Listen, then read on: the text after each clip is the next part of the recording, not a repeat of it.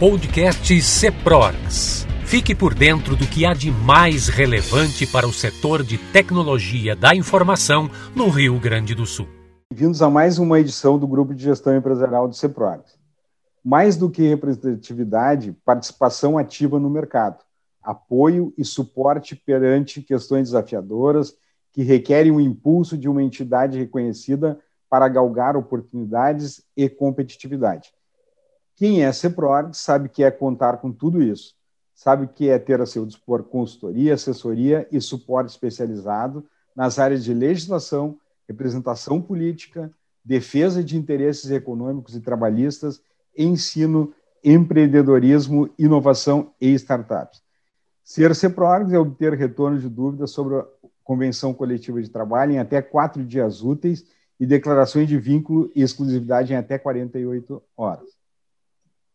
É, agradecemos imensamente ao nosso patrocinador Startse, a principal escola de negócios voltada para a nova economia, com escritórios em São Paulo, Vale do Silício, Xangai e Pequim. Além de ser patrocinador do evento, a Startse é conveniada ao CEPROG, onde oferece descontos diferenciados para associados da entidade. Eu já fiz curso na Startse, pessoal, é muito, são muito bons os cursos. Tá? E aproveitem lá, a, a, a, o desconto é muito bom para o CEPROX. O tema a ser abordado hoje será você, solução de todos os problemas de sua empresa, com o palestrante Rogério Delanhese. O Rogério Delanhese já foi palestrante do Grupo de Gestão Empresarial e foi uma das palestras mais bem avaliadas de todos os tempos. Tá? E, além disso, ele já tem vários cases de sucesso junto a nossos associados. O Rogério também é, é, é, mestre em design estratégico e tem especialização em humanidades pela Unicinos e especialização em gestão estratégica pela mesma universidade. Com a sua expertise, já foi diretor de marketing da Unicinos e diretor executivo de futebol do Esporte Clube Internacional. Pessoal, não esqueçam de responder eh, a pesquisa de satisfação no final do evento. Bom, Rogério, tudo bom? Okay. Seja muito bem-vindo e te desejo uma, uma boa palestra aí no nosso grupo de gestão. Bom dia, Marcos. Só para combinar com, com a turma aí, nós vamos até uh, 12 horas, né? E os últimos 15 minutos a gente abre para uh, perguntas e diálogos, e essas perguntas são feitas via chat? Via chat, via chat. Ah, aí, okay. Coloquem as perguntas no chat. Ok. Tá bom? Então, Boa palestra. Ok, ok. Uh, vamos, vamos, chamar, uh, vamos chamar esse nosso uh, momento de, de diálogo, né? E é importante, depois de quatro ou cinco anos voltando a esse fórum do CEPROGS, e é importante caracterizar que esse convite foi aceito e, e durante toda essa pandemia tentei, de alguma forma, fugir eh, desses momentos, porque acho que o pessoal, de alguma forma, já está saturado com isso, né? Mas, em função uh, do agravamento da pandemia, mas principalmente pelo carinho uh, que as empresas, minhas clientes hoje, relativas ao CEPROGS, associados do CEPROGS, demonstram para mim no dia a dia, eu não poderia de estar abrindo a agenda e aceitando esse desafio que é de ficar conversar, conversando com vocês. Uh, a intenção, até porque o convite veio uh, da diretoria do CEPRORGS, né, uh, e, da, e da parte de gestão, é nós conversarmos sobre gestão, conversarmos diretamente com as pessoas que têm a responsabilidade de uh, fazer a gestão e de dirigir seus negócios. Né? Então, essa é a intenção uh, do, momento de hoje, e para isso eu vou me apoiar uh, numa, numa apresentação que foi preparada para esse momento, e em função disso, eu estarei, a partir de agora, conversando com vocês a partir de alguns slides que vão provocar uh, e fundamentar a minha fala.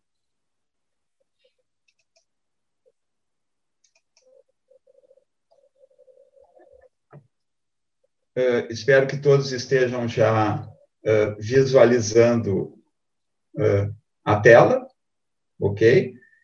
escolhi como tema dessa provocação e desse diálogo você solução de todos os problemas de sua empresa.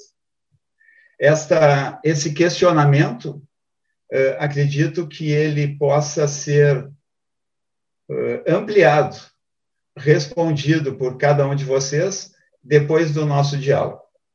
Uma das uh, ferramentas bastante utilizadas no meu processo de consultoria é a ferramenta que nós chamamos da técnica do iceberg.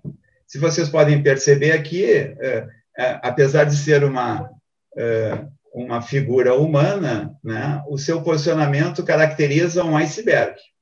Uma parte fora da água e outra parte, a grande parte submersa. Né? Essa ferramenta, ela nos auxilia a nos fazer perceber que todos os fatos, os mais grandiosos possíveis, ou aquelas ações mais rotineiras possíveis, elas são provocadas sempre, sem exceção, pelo cruzamento de fatos e de questões relacionadas ao nosso contexto que cruzam com os nossos modelos mentais. Sempre que o contexto estiver me provocando ou os meus padrões mentais estiverem provocando o contexto, esta colisão, esta correlação estará provocando fatos, ações. O que, que eu estou querendo afirmar com isso? Que toda e qualquer ação relacionada à nossa vida não foi provocada apenas pelo contexto foi provocada também pela nossa interação. E essa nossa interação se dá a partir de nossos modelos mentais. E vamos nos fixar, num primeiro momento, já que isso não é novo, né? A gente falar em mindset, padrões mentais, modelos mentais, isso me parece que não é novidade para ninguém. Talvez a primeira novidade é que, sim, esses padrões mentais provocados ou provocando o contexto é que nos fazem agir. Mas, uh, o que são e de onde surgem esses padrões mentais? Uh, me parece uh, que, ao olhar, num primeiro momento, o lado esquerdo desse slide, chamamos isso também, uh, nas nossas reuniões de aprendizagem e consultoria, uh, uh, da escadinha da verdade. Toda e qualquer ação, independente do ato de escovar os dentes, de admitir ou definir a saída de uma pessoa, estabelecer uma parceria ou definir um rumo estratégico de nossa empresa, toda a nossa ação ela segue uh, esta escada. Sempre que eu estou agindo, eu planejo. Quando eu digo sempre que eu estou agindo, eu planejo, não necessariamente eu formalizo um planejamento, eu escrevo um planejamento.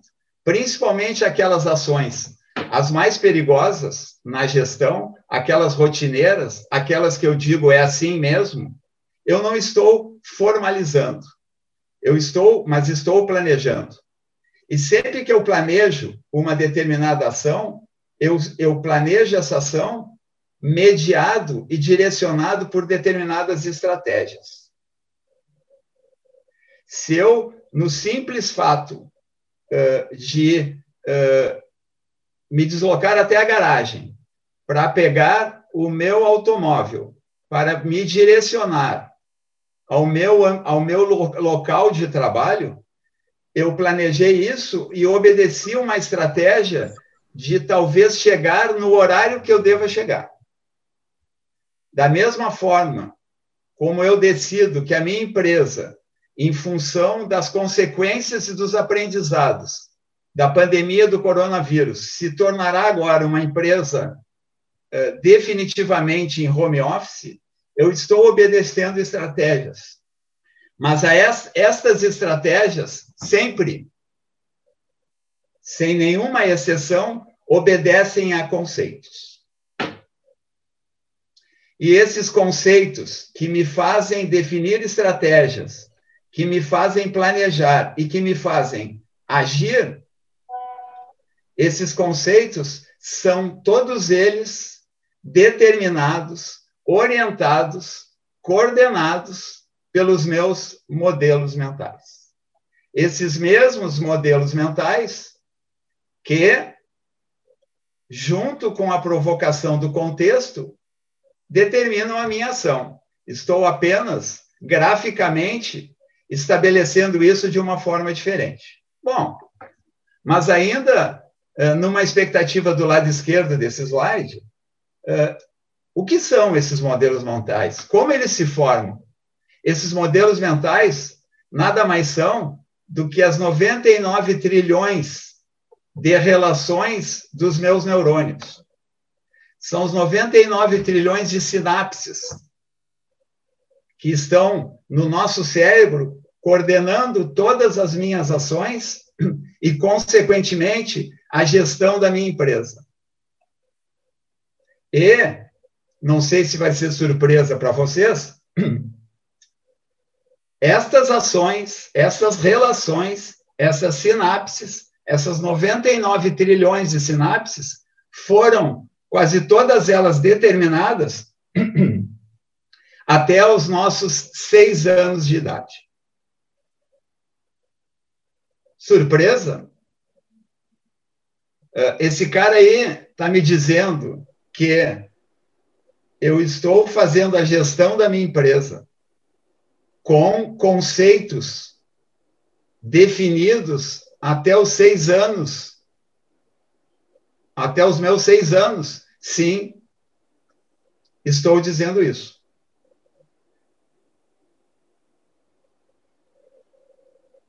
Eu tenho uh, 62 anos. Os meus modelos mentais, quase todos eles, que definem as minhas ações foram determinadas há 56 anos atrás.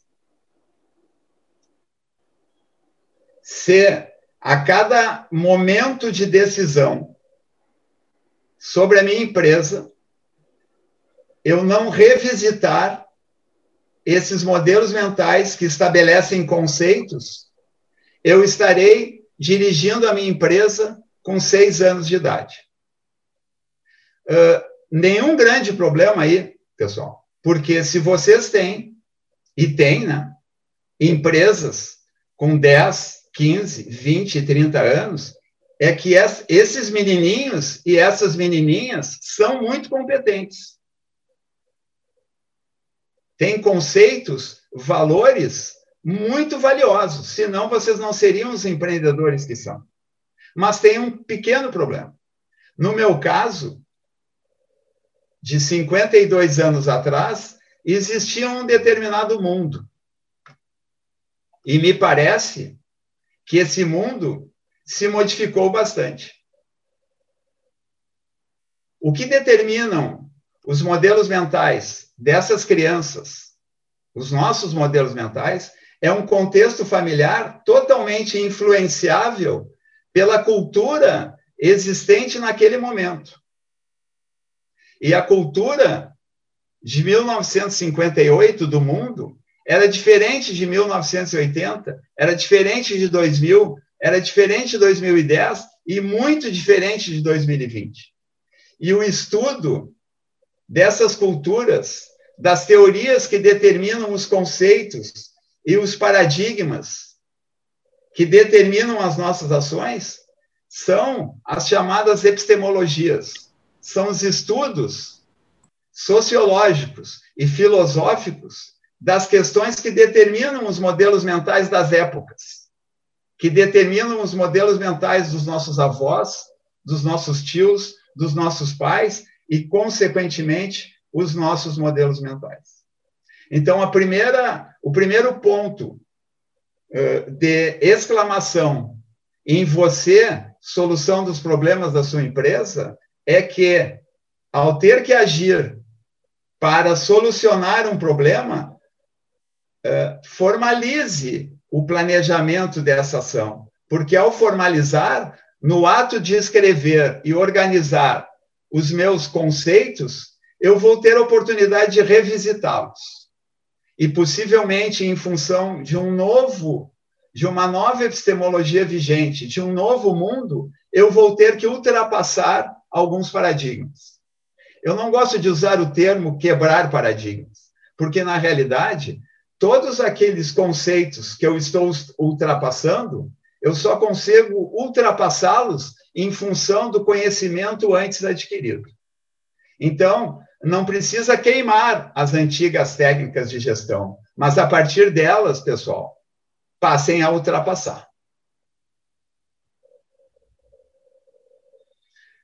Uh, fazendo essa primeira uh, introdução teórica, determinando então o quanto é importante nós sabermos a epistemologia vigente, porque ela está determinando teorias e essas teorias determinando os novos conceitos que estão formando um novo mundo, onde eu quero que a minha empresa eh, sobreviva, se sustente, seja perene.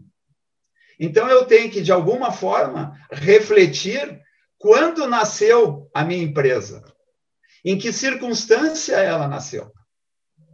E eu faço aqui a metáfora eh, que a empresa nada mais é do que um filho de vocês. Ele nunca mais vai deixar de ser filho de vocês.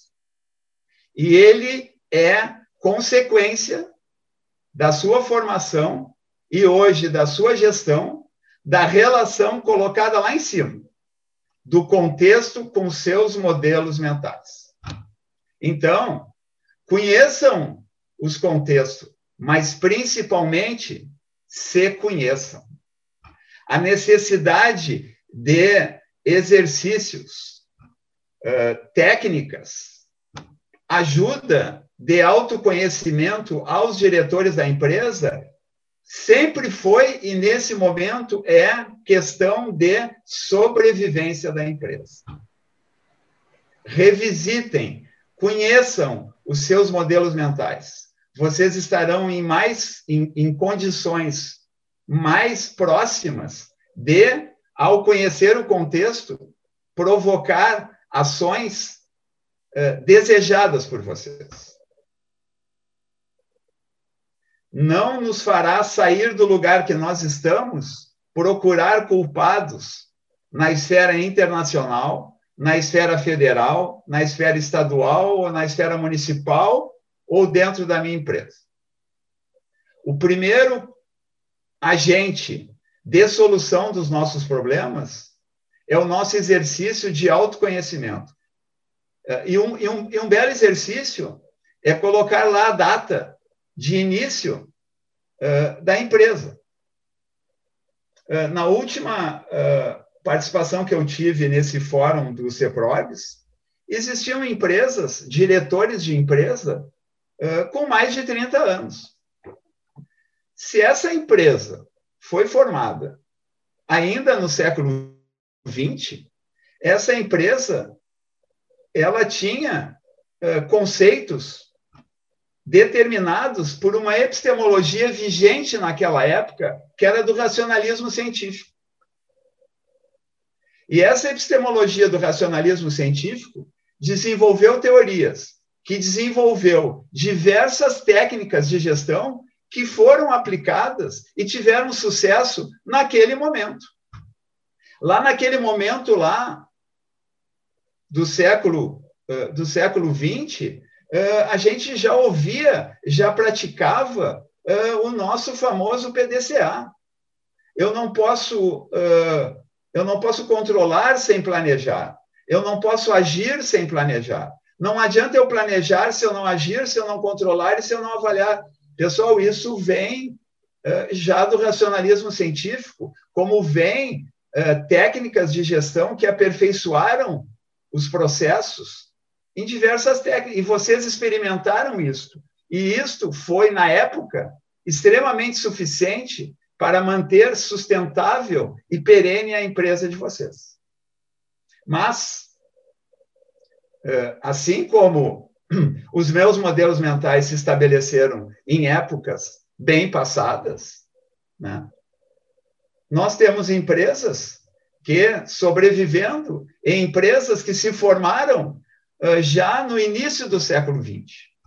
E no início do século XX, se nós formos caracterizar o que, que estava acontecendo em termos de mudança de paradigmas, ultrapassagem de novos conceitos, a gente verifica na, nos estudos sociológicos, filosóficos e já chegando em estudos de gestão, que nós tivemos o rompimento uh, da epistemologia vigente até então, que era do racionalismo científico. E no momento que eu digo que existe rompimento, os conceitos que determinavam as minhas ações e os meus padrões mentais naquela época são conceitos que não conversam mais com o novo conceito e a nova realidade. E aí, se eu continuar, e se eu continuei nos primeiros anos do século XXI, ainda trabalhando com técnicas de gestão, com, formala, com forma, formulações conceituais já ultrapassadas, eu já comecei a ter várias dificuldades. Bom, e se a empresa se criou e sobrevive, como acredito que as empresas de vocês estão sobrevivendo, porque vocês estão aqui, nos últimos dez anos, a gente já começa a perceber que já tem uma nova epistemologia uh, batendo na porta. Existem novos conceitos já gritando. Atenção, gestor. Uh, existe um novo conceito aí. Existe um novo conceito de organograma aí, pessoal. Não é mais aquela coisa piramidal e hierárquica. Existe uma discussão, e nós vamos ver logo a seguir, sobre o conceito de trabalho. Existe um conceito que veio para ficar uh, de digitalização, e vocês, por serem empresas uh, de tecnologia, já, se não nasceram, já percebem que não pode viver sem isso. Mas, pessoal, tem empresas que ainda querem viver sem estar conversando com o mundo digital. Existem ainda empresas que querem sobreviver não identificando que a questão de gênero não, não, não são mais apenas dois gêneros existentes. Eu não posso mais fazer construções que tenham o banheiro masculino e o feminino. Eu tenho que buscar uma outra solução porque mudou o conceito, mudou o paradigma. Uh, voltamos a, a nossa, a, a, nossa, ao nosso iceberg. Hoje, nós uh, estamos sendo, e fomos há um ano, impactados pela questão da pandemia. A pandemia, ela foi provocada por algo que é tendência. Quando o Marcos estava fazendo a, a apresentação desse debate, atrás do Marcos lá, porque o Marcos trabalha muito com a questão futurista, existiam várias tendências. Pessoal, com tendência a gente não briga. Se é tendência, vai acontecer. A grande dificuldade que nós temos, num primeiro lugar, é perceber o que é tendência e o que é incerteza. Essa pandemia, pessoal, ela já está resolvida. O homem já resolveu a questão do coronavírus. A incerteza é quando nós, no nosso país ou em outros países, vão resolver. Eu tenho a felicidade de ter clientes na Europa e nos Estados Unidos. Já está resolvida a pandemia. A, a, o, o encerramento da pandemia é, é uma tendência. Ah, quando nós vamos conseguir nos livrar dessa pandemia, ter a vacinação, ter a imunização em massa, bom, isso é uma incerteza. E nós fomos acostumados, a quem tem mais de 30, 40 anos, a quando se debater com uma incerteza como essa, paralisar. E a nova epistemologia vigente que vem aí, do pensamento sistêmico, ela traz, entre outras coisas, um conceito para a gestão que é o seguinte: tem incerteza, faça com que ela te movimente e não te deixe parado. Vocês foram obrigados, como diversas empresas, quando veio a questão do coronavírus, a trabalhar em home office. E quase todas as empresas perceberam uh, que isso não era apenas uma adequação, era talvez a solução da sua empresa. Mas isso, pessoal, já estava claro no contexto. Os nossos padrões mentais é que não faziam, não permitiam com que a gente já transformasse a possibilidade da nossa empresa no modelo híbrido ou no, ou no modelo fixo de home office. Uh, o que eu estou querendo reafirmar é uh, entrem dentro do contexto, percebam o que está acontecendo no mundo. Desde 2005 a 2004, nós já estamos vivendo efeitos colaterais das mudanças climáticas. Isto não é uma incerteza, é uma tendência. E a partir desses efeitos colaterais das mudanças climáticas, eu tenho que rediscutir, à luz do pensamento sistêmico, alguns dos meus conceitos. Senão, quando eu agir, eu não vou estar agindo de acordo para levar a sustentabilidade e a perenidade de minha empresa. Um exemplo uh, de rediscussão conceitual. O que, que eu estou dizendo? Bom, se percebam e ao escutam, tentem uh, reorganizar, afirmar ou ultrapassar alguns dos seus conceitos. E um deles que eu trago como exemplo, para a gente exercitar aqui, nesse tempo que a gente tem, é a, relação, a minha relação com o trabalho.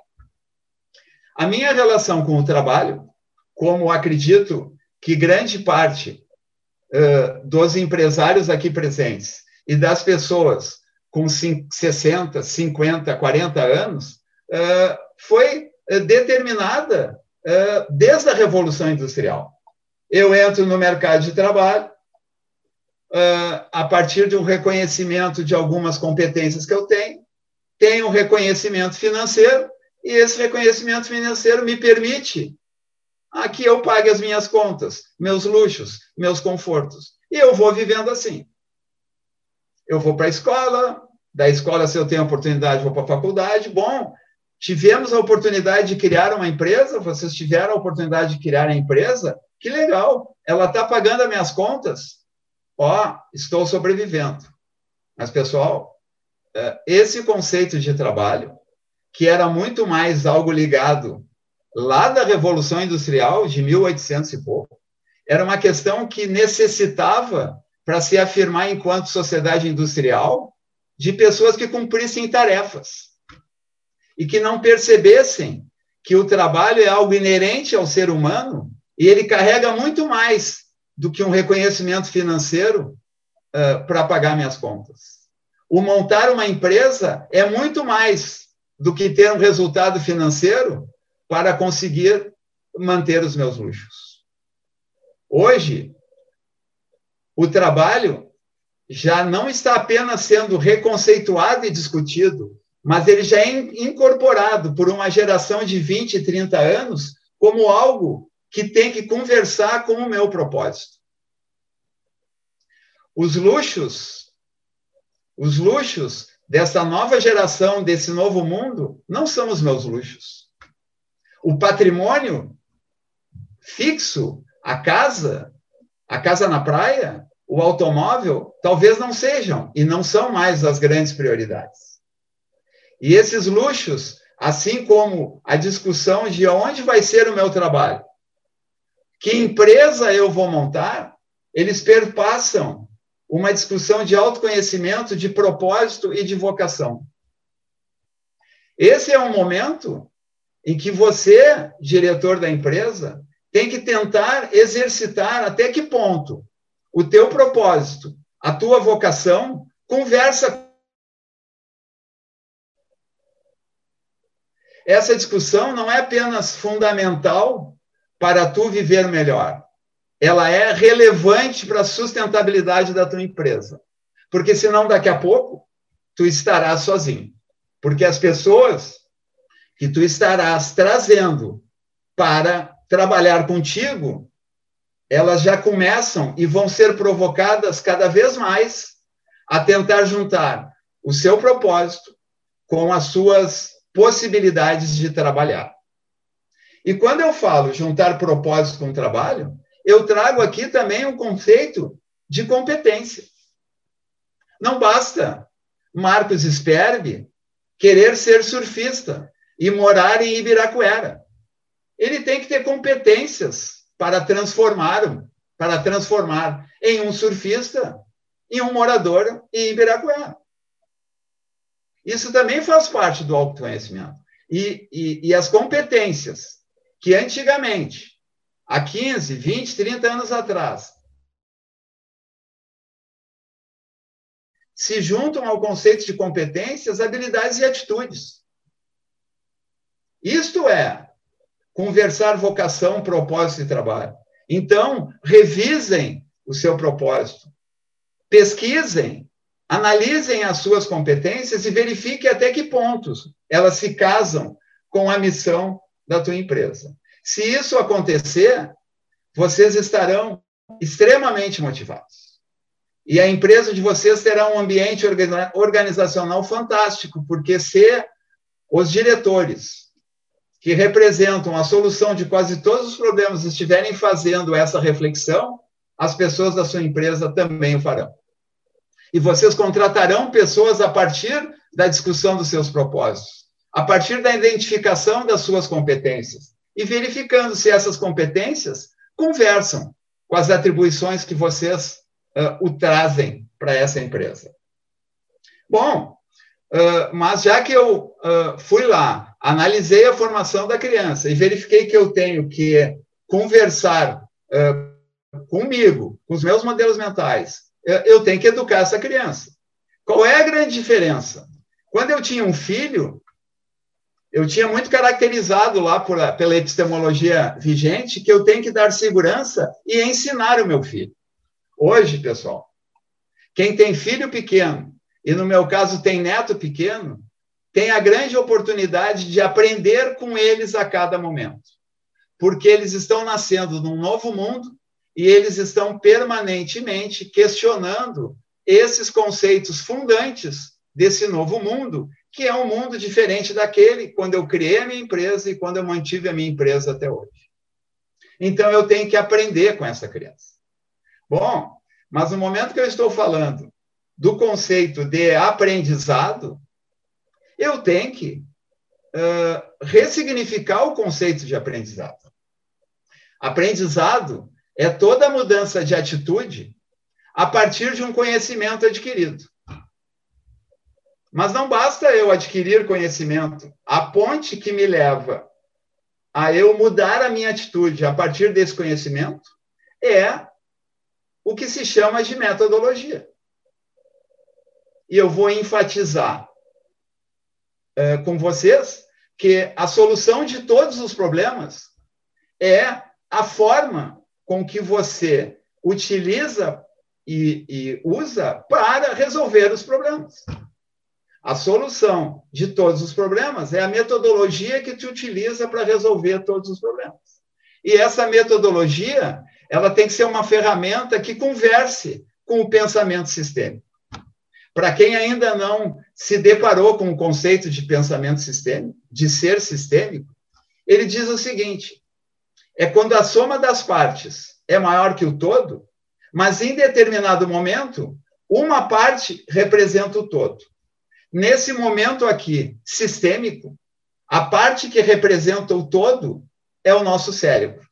É esse nosso cérebro que nós estamos hoje tentando fazer com que represente o todo, e dentro desses todo existe a parcela que é o gerenciamento da empresa de vocês. Então, se eu continuo fazendo a gestão uh, pelo PDCA, eu tenho que também perceber que antes de eu começar a fazer o P, eu tenho que meta planejar. Eu tenho que verificar se os conceitos que estavam me fazendo definir o meu, o meu planejamento financeiro dessa forma, se eles ainda são válidos. Eu tenho que uh, discutir se os conceitos uh, de contratação uh, dos meus colaboradores continuam sendo iguais. Senão, eu terei dificuldade em fazer a sua gestão. Então, conceitos de trabalho, conceitos de sustentabilidade, trabalhar com incertezas passam a ser fundamentais nesse momento. E essa frase aqui do Edgar Morin, quem convive comigo sabe que eu digo ela a todo momento, o produtor, o produto é produtor daquilo que o produz. A síntese disso é o seguinte, pessoal. A solução do problema está no processo que eu uso para resolver o problema. Falando isso de uma outra forma, a empresa é o produto, é o filho que vocês geriram e que vocês estão fazendo a gestão. E todo problema que acontece na empresa, ou acontece com o filho, ou acontece com o nenê, é apenas um alerta de possibilidade de desenvolvimento, de inovação que o produtor, você, uh, tem que seguir. Então, ao se deparar com um problema, faça dele uh, uma possibilidade de desenvolvimento. Mas, para isso, disciplina e metodologia.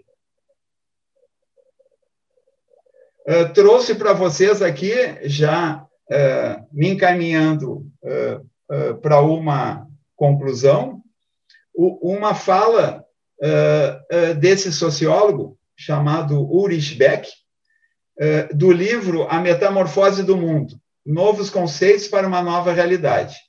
Ele escreveu esse livro, ele estava terminando de escrever esse livro, em 2008 ou 2007, quando faleceu. E ele disse o seguinte: que eh, me parece eh, que é eh, o grande problema que temos hoje. Como sobreviver e decidir sobre condições de desconhecimento e inconsciência? Isso não é uma problemática fictícia, mas a verdadeira problemática existencial do século XXI, em todos os níveis de tomada de decisão, nas famílias, nas organizações nacionais e nas internacionais esse período que a pandemia acelerou. A pandemia virou o catalisador de diversos problemas já existentes que nós não estávamos decidindo. Esta, pessoal, é a nossa realidade, que nós não percebíamos, porque talvez os nossos problemas não eram tão profundos que nós não tínhamos que analisar tanto o nosso contexto. E dentro uh, das metodologias existentes, né, uh, conversando com todo esse meu discurso, né, eu utilizo uh, aquilo que eu chamo de metaplanejamento, que é para tentar fazer essa ponte, em ressignificar, em afirmar alguns conceitos e levar isso para novas ferramentas de gestão.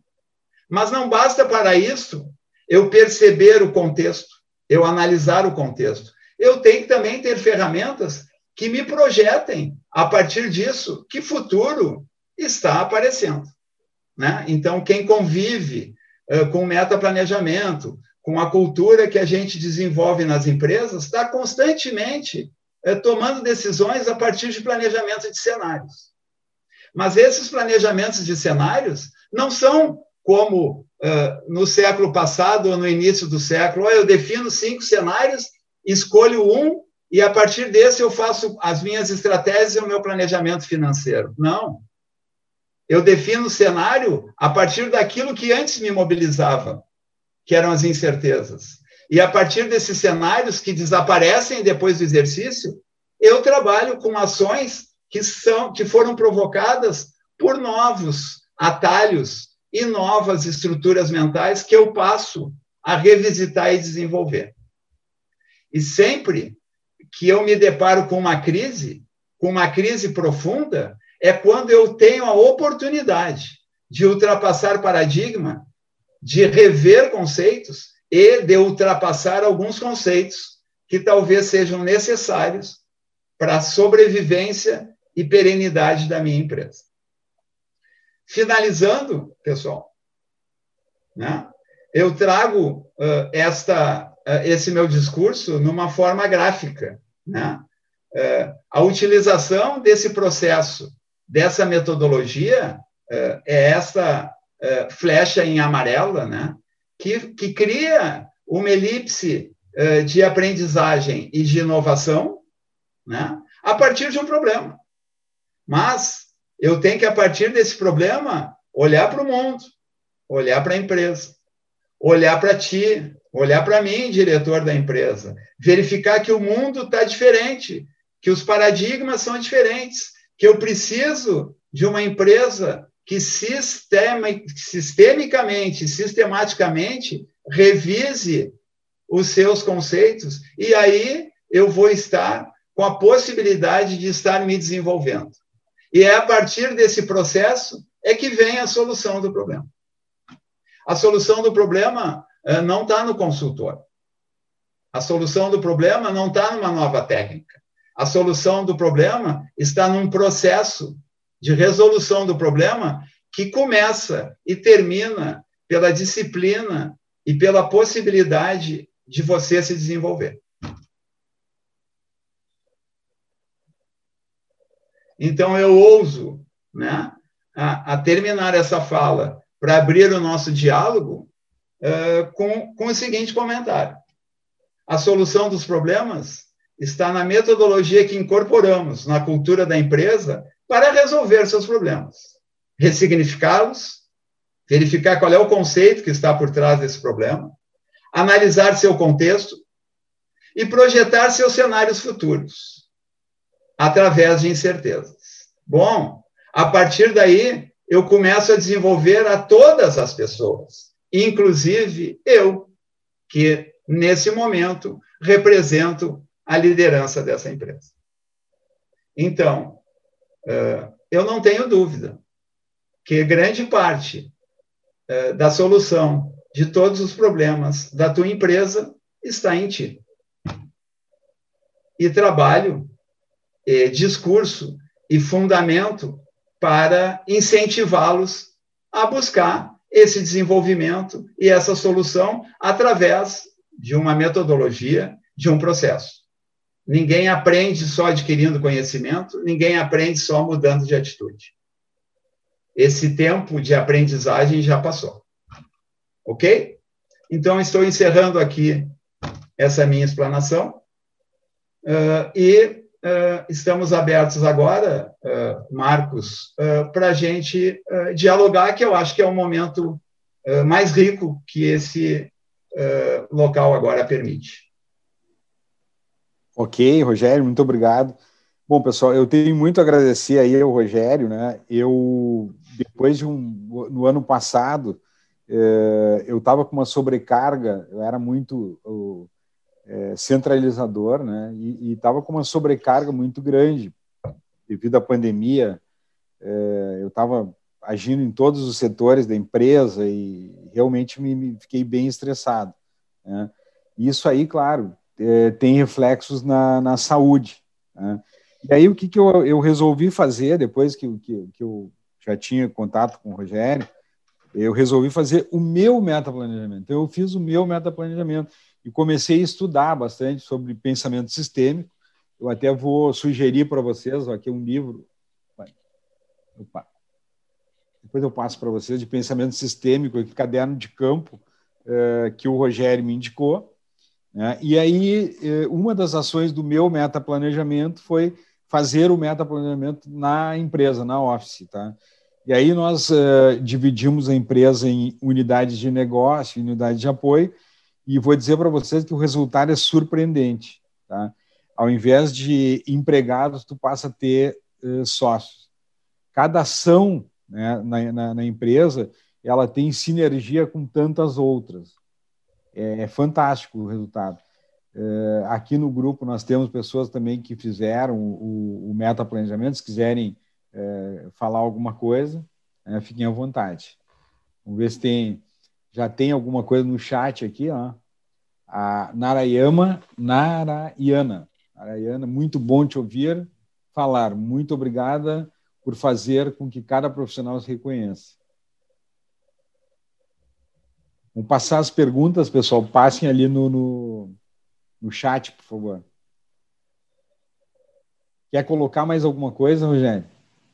Não, uh, eu acho que eu já, de alguma forma, uh, fiz uh, o meu discurso, né? Eu, normalmente, quando essa fala é feita, ela, num primeiro momento, ela impacta muito, né? Porque eu jogo toda uma carga de responsabilidade maior ainda, né? Para os dirigentes das empresas, né? E, de alguma forma, as pessoas ficam pressionadas. Bom, por onde que eu começo, né? Eu acho que primeira coisa, né? Por onde que eu começo, né? É a questão do autoconhecimento. E aí, meus amigos, quem tem a oportunidade de fazer análise, faça análise. Quem tem a oportunidade de, de ter pessoas próximas que uh, facilitam, uh, facilitem uh, esse seu autoconhecimento, mas principalmente revisitem o processo de, for, de fundação da empresa. Verifique o, o que, que lá do contexto conversou com o teu modelo, o teu modelo mental. Ok? Porque as pessoas desconhecem os modelos mentais que os governam. Todos nós somos governados por essas criancinhas, pessoal. Vamos conversar com elas. Não dói. Né? Mas isso é um exercício, não, não é porque o Rogério falou, porque o Pulga falou, que eu vou sair conversando. Tem que ter disciplina para isso, tem que ter metodologia. Para eu fazer análise, eu tenho que ir no psican... eu tenho que ir no psicanalista. ok? Para eu me desenvolver fisicamente, eu tenho que fazer atividade física de forma uh, sistemática. Se eu não tenho recursos para isso, bom, Está eh, aí o meu primeiro, eh, minha primeira possibilidade de ultrapassar um paradigma. Eu sempre acredito que recurso é dinheiro, não necessariamente. Ok. Tem algumas colocações aqui do presidente Krug, parabéns pela palestra, Rogério, excelente ponto de reflexão. Uh, o Eurico Moser, Excelente apresentação, parabéns, Puga. Meu conceito é eu sou o você SA. Eu sou uma empresa, abraços. A Daniela Nassif, obrigada por trazer clareza de um cenário muito difícil. Marice Fronchetti, muito boa mesmo. E o João Patrício, tudo bom, João Patrício? É, ele colocou uma pergunta aqui: como interpretar o modelo mental dos parceiros e ou colaboradores? Opa, eu já sei a resposta, vamos lá. Uh, olá, ok.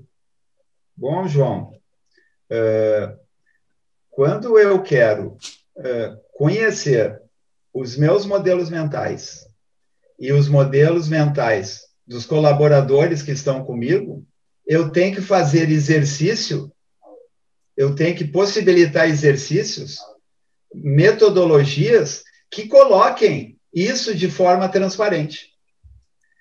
Né? Primeira coisa, eu tenho que me reunir sistematicamente com essas pessoas, com ferramentas devidas, para identificar esses modelos mentais. Uh, o João Patrício me permite, porque nós temos uma, uma proximidade muito grande, né?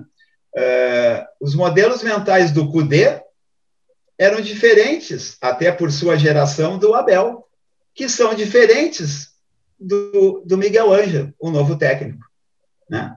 Por o João conseguir fazer a gestão dessa vice-presidência de futebol do Inter, ele tem que identificar rapidamente isso. Senão a perspectiva de não sucesso, ela vai bater na porta. Né? Porque o João já está num exercício uh, de conhecer os seus modelos mentais e, principalmente, os modelos mentais de uma instituição centenária, como um clube de futebol Inter e Grêmio. Quanto mais forte, quanto mais antigos forem os modelos mentais, que dificuldade de ultrapassar. Né? Vocês viram, e o João me permite, uh, o novo técnico do Inter, ele trouxe uh, uma seguinte frase na história dele. eu quero ganhar e quero divertir. Por trás dessa citação desse, do Miguel, ele está trazendo para dentro do clube o conceito fundante do clube que é lazer, mas o clube continua achando que ele é só futebol. Aí contratam um espanhol e o cara vem com uma outra cultura, com uma outra idade e já sinaliza: atenção, João Patrício, atenção, Alessandro, o nosso negócio é mais amplo do que esse que a gente imagina.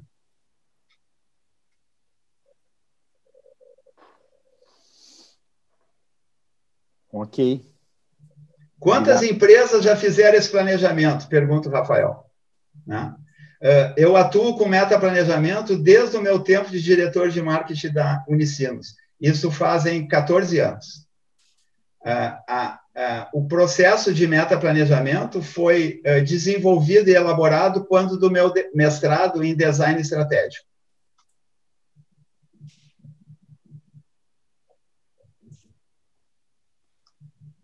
Ok. Bom, pessoal tem várias citações ali elogiando muito o Pulga, né? E eu quero aproveitar para desejar para o João Patrício muito sucesso junto com o Pulga aí na nova gestão do Inter, tá? Sucesso para vocês, né? Ok? Eu acho que é isso, né? Estamos uh, quase não aí. Tem, no, não tem nenhuma crítica, só citações elogiosas. Pega uma crítica aí. Olha, não tem. Não, Bom, Marcos. Fazer, então. Marcos, é, é, eu queria. Oi, Marcos. Oi, pode colocar tua. É, na, ver... na verdade, ah, eu não estou conseguindo botar o vídeo, só um pouquinho. Vou tentar aqui, que eu tentei do início e não consegui aí. A esquerda, Problema... Mas, lá embaixo. Já tentei, já tentei. Não saiu? Já, então, já tentei. Não, não adianta. Mas então assim, dá um ó, recado mesmo aí, Manis. É, eu vou te dizer assim, ó, uh, ah, para todo empresário, tá? Quem vai fazer um metaplanejamento com o Rogério? Nós começamos a fazer, tá? No ano passado e estamos aí andando com o Rogério. Uh, tem que ter coragem. Ela, ela te estimula a todo momento quando tu começa já que o trem vai andar e você começa a ter resultados. Mas o início ele é bastante doloroso, só que essa dor, ele é, ele é uma dor que mescla com uh, satisfação e dor porque tu errou algumas coisas que tu nem percebia, né? E tu tem que fazer realmente não tem, tu precisa de ajuda para te ajudar a conhecer a cultura mental dos teus colaboradores. Se tu não conhecer essa cultura mental que tu pensa que sabia, ah, porque, ah, porque eu conheço, o cara é meu companheiro, tomo cerveja junto, ou vou fazer junto, almoço junto. Você não conhece. Você não conhece. E eu sempre digo, você só conhece quando o bicho tem fome. Então, por isso que eu digo, então a figura do Rogério, para mim, ela está mudando o conceito da minha empresa e, inclusive, o conceito que os meus colaboradores têm com todo a questão sistêmica em geral. É um trabalho de, na travessia fantástica. Grato pelas palavras, Marice. Eu acho que a Marice, uh, Marcos, colocou uh, um conceito legal, né? Uh, o que, que, é coragem, né? O que, que é ter coragem? Né? Na, na, minha, no, nos meus estudos e na minha humilde opinião, ter coragem é caminhar para o desconhecido. Porque só caminhando para o desconhecido é que eu vou ter a possibilidade de ampliar o meu conhecimento. E ampliando o meu conhecimento, eu vou ter a possibilidade de aprender. Certo? Mas ninguém. É, é, para eu aprender, eu tenho que ir para onde eu não sei. Mas ir para onde eu não sei, só com coragem não adianta. E eu não estou aqui defendendo a consultoria, eu estou defendendo todo e qualquer processo de aprendizagem, uh, ele tem que ter uma metodologia. E por que isso, pessoal? Porque nós fomos, pessoas com mais de 40 anos, acostumados pela epistemologia do racionalismo científico a discutir teoria e prática. Nós ficamos brigando 300 anos. Ah, isso é só na teoria. Ah, isso é só na prática. Eu trabalhava na universidade e a universidade dizia: os empresários só prática. Aí eu trabalhava numa empresa e os empresários diziam: a universidade é só teoria. Aprendizagem são as duas coisas, pessoal. Enquanto isso não estiver junto, não acontece. Eu aprendo quando eu adquiro conhecimento e isso me faz mudar de atitude. E eu não faço isso só tendo coragem. A coragem é fundamental, mas eu tenho que ter alguma ponte conduzindo isso. O planejamento no PDCA, ele força, a gente não consegue planejar sem metodologia. A gente não consegue escrever um planejamento sem metodologia, mas a gente consegue escrever a projeção financeira, porque o quadrinho já está pronto, é só mudar os números. E a gente acha que isso é planejar o futuro da empresa. É colocar um índice de 10, de 5, veio a pandemia, menos 5. Planejamento financeiro é consequência, pessoal. Ele é entrega do planejamento, que é entrega da ressignificação de conceitos. Mas eu concordo com a Marice, é, tem que ter muita coragem mesmo, porque no processo do metaplanejamento, tu acaba tendo que ressignificar uma série de coisas. Algumas certezas que tu tinha, né, passam a, a não valer Marcos, é, é, uma questão que vocês não falaram ainda, né, mas o diretor se expõe. Vocês ficam expostos para os seus colaboradores. Eles conseguem perceber as suas limitações.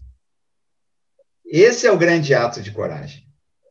Não apenas você se olha no espelho e diz assim, puxa, eu, eu tenho que fazer isso tenho que modificar. Vocês estão na frente do espelho e tem um auditório atrás olhando para vocês. Né? Mas essa coragem, esse ato de humildade é que mostra para eles que é possível. E aí, quando tu começa a perceber, pô, os caras estão vindo junto, por quê? Porque tu, tu mostrou para eles que é possível se mostrar. É possível identificar onde é que eu não sou bom e eu, ninguém, é, ninguém tem todas as competências. Ou tu faz uma gestão colaborativa, ou tu vai ficar sozinho. Verdade.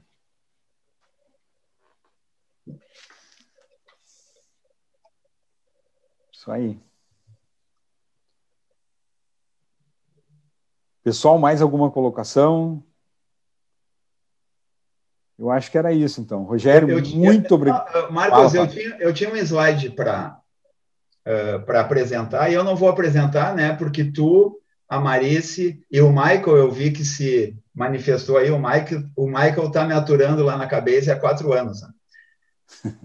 É, é, e, e, o Mike, e eu entrei na cabeça por causa da palestra aquele do CEPROGS, né? Que o Michael Isso. levantou o braço assim, eu não acredito em planejamento. Né?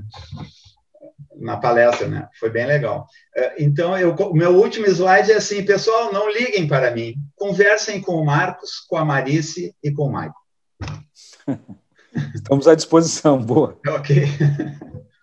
Muito obrigado Sim. novamente e, e, só estou aqui de novo, né, pelo carinho dessas empresas e da CEPRORG sempre que entrem em contato comigo. Então tá, muito obrigado, Rogério, aí pela, pela brilhante palestra novamente. E, pessoal, muito obrigado pela atenção de vocês e não esqueçam de é, responder a pesquisa de satisfação, ok? Um abraço a todos e até a próxima edição.